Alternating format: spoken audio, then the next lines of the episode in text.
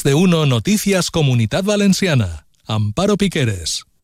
El jutge autoritza els veïns a entrar en els pisos sinistrats de Campanara.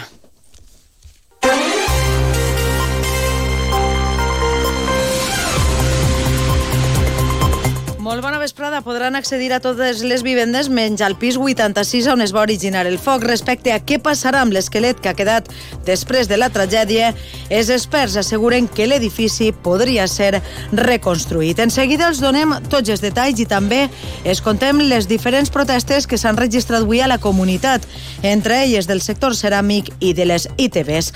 Al control tècnic està avui Isaac Sancho. Comencem.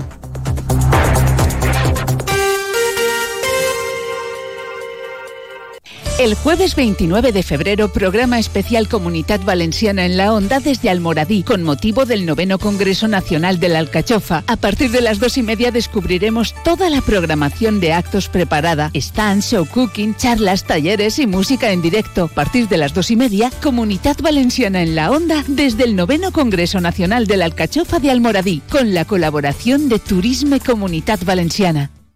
Com els dèiem, el titular del Juzgat d'Instrucció número 9 de València, que investiga l'incendi de Campanar, ha autoritzat aquest dimarts l'entrada dels veïns als seus pisos i a l'aparcament per la retirada dels tres personals i dels vehicles estacionats respectivament. El jutge ha pres aquesta decisió després de que la Policia Nacional li hagi comunicat que aquesta mesura no afecta a la investigació sobre el sinistre ocorregut dijous passat Ramon Pérez. En qualsevol cas, esta autorització exclou expressament el pis 80 96 del bloc de 14 plantes on es van originar les flames, al qual se centren ara les pesquises. D'altra banda, l'instructor ha rebut ja el resultat de les anàlisis de laboratori realitzades per la policia científica per a la identificació completa de les 10 víctimes mortals i ha donat trasllat del mateix a l'Institut de Medicina Legal per al seu acarament. El jutjat contarà, contactarà ara amb els familiars de les eh, persones mortes per tal que puguen recollir els efectes personals i autoritzarà després el lliurament de les restes mortals i l'expedició dels corresponents eh, llicències d'enterrament i incineració per a la celebració dels funerals una vegada emplenats eh, tots els tràmits. Sàpiguen també que els arquitectes tècnics coincideixen a concloure que l'incendi de Campanar ha sigut excepcional i inaudit. Asseguren que el foc va circular en sentit invers, diuen, i que factors com ara la estructura de l'immoble, les altes temperatures del foc o les fortes ràfegues de vent van ser clau a l'hora d'estendre's les flames. Així a Onda Cero hem parlat amb el president del Consell General de l'Arquitectura Tècnica d'Espanya, Alfredo Sanz, qui defèn ara que l'edifici de Campanar podria ser reconstruït, tal i com part del veïnat ve reclamant en les últimes hores, sempre i quan la resistència de l'estructura que ha quedat d'en peus així ho permeta. Primero, determinar cuál es, digamos, la resistencia residual y si ha habido alguna afección y a qué nivel en la estructura y a partir de ahí, eh, teniendo la estructura en las debidas, si es que se encontrara en las debidas condiciones y garantías de seguridad para volver a albergar un edificio de uso residencial, todo sería posible. Sanz valora satisfactòriament les investigacions i procediments que estan duent a terme les autoritats al bloc d'habitatges afectats. Li hem preguntat a més per possibles casos similars, per exemple, el de l'edifici Navis de Mislata. Sanz fa una crida a la calma, tot i que insta les comunitats de veïns a revisar estructures i materials. La conveniencia de los edificios construidos con normativa anterior al código técnico que estén revestidos con paneles de composite de aluminio, pues ver la inspección técnica que determine si es necesario implementar alguna medida de seguridad. I precisament aquesta recomanació de revisió, els bombers de la ciutat d'Alacant han iniciat ja la revisió dels materials de 135 edificis de més de 10 altures que hi ha a la capital després d'este tràgic incendi. De moment no hi ha constància que hi hagi immobles amb el mateix revestiment que el sinistrat, però busquen que si hi ha exemples de la tècnica constructiva i si la mateixa pot comportar o no riscos. Anem a Alacant, Pepe Requena. Este equipo de bomberos, integrado por seis efectivos titulados en arquitectura o ingeniería industrial, se suma al que ya se creó hace tres años para revisar las instalaciones y equipos de protección contra incendios. El alcalde Luis Barcala quiere tener un catálogo de los materiales de las fachadas, sobre todo de los inmuebles más altos, para saber cómo actuar en caso de incendio. De aquellos inmuebles que construidos con materiales que pudieran ser susceptibles de un siniestro como el que se ha producido en Valencia, poder detectarlos y que sean los, los bomberos quienes realicen la inspección correspondiente. Luis Barcal ha insistido en que no debe cundir la alarma porque lo que ha pasado en Valencia es sumamente excepcional, pero quiere que los vecinos estén tranquilos porque los bomberos tienen toda la información sobre los materiales en caso de siniestro. Los especialistas están teniendo especialmente en cuenta para llevar a cabo esta supervisión la normativa de la edificación vigente y sobre todo el periodo de construcción de los edificios. Respecte a la revisió, la portaveu del Consell Ruth Merino ha assegurat que la Generalitat constituirà una comissió d'experts. Todos nos hemos volcado y también existe una preocupación, es evidente, ¿no? Y lo estamos viendo de muchos vecinos o de las instituciones, pues porque algo así no pueda volver a ocurrir y entiendo perfectamente que las instituciones estén dando sus pasos, de, pero como te digo, desde la Generalitat sí que está previsto acometer este tema y está eh, posterior estudio de, de las circunstancias y de cómo prevenir.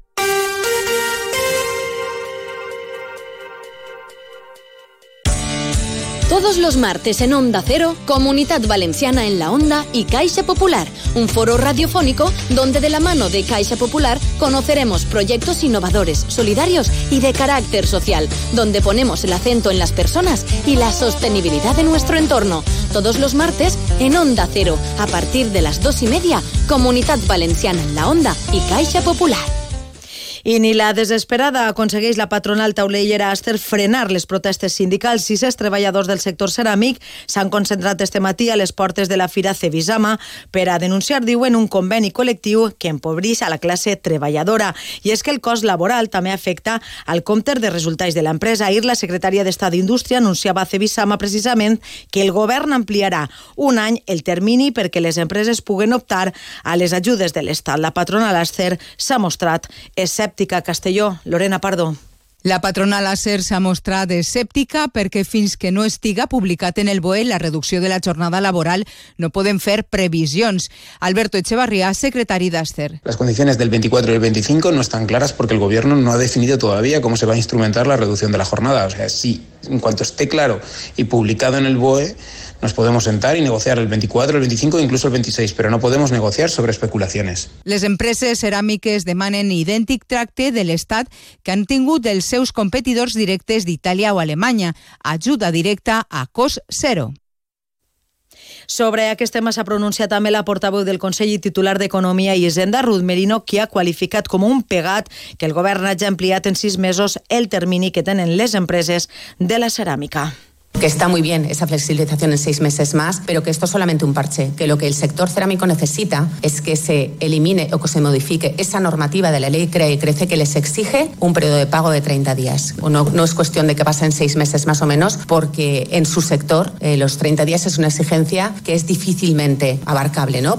Seguim amb més protestes. Els treballadors de les estacions de ITV de tota la comunitat es troben quidrats avui dimarts a la vaga. El motiu, les diferències salarials que continuen encara a hores d'ara entre els empleats de les tres províncies del territori, tot fer el mateix treball. Mobilitzacions que estan secundant els principals sindicats, d'entre ells UGT. El seu delegat a Redovà, el Baix Segura, Miguel Pérez Russo, assegura que les diferències tant salarials com laborals entre les instal·lacions de les tres províncies són notables.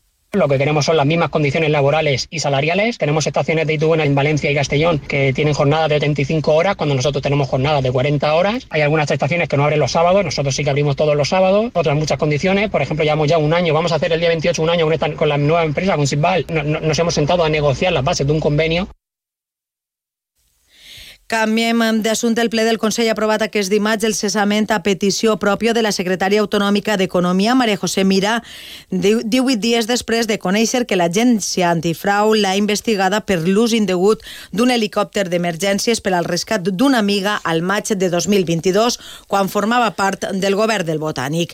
Ara el govern valencià ha anomenat en el seu lloc a Jesús Gual, actual director general de Fons Europeus i Sector Públic.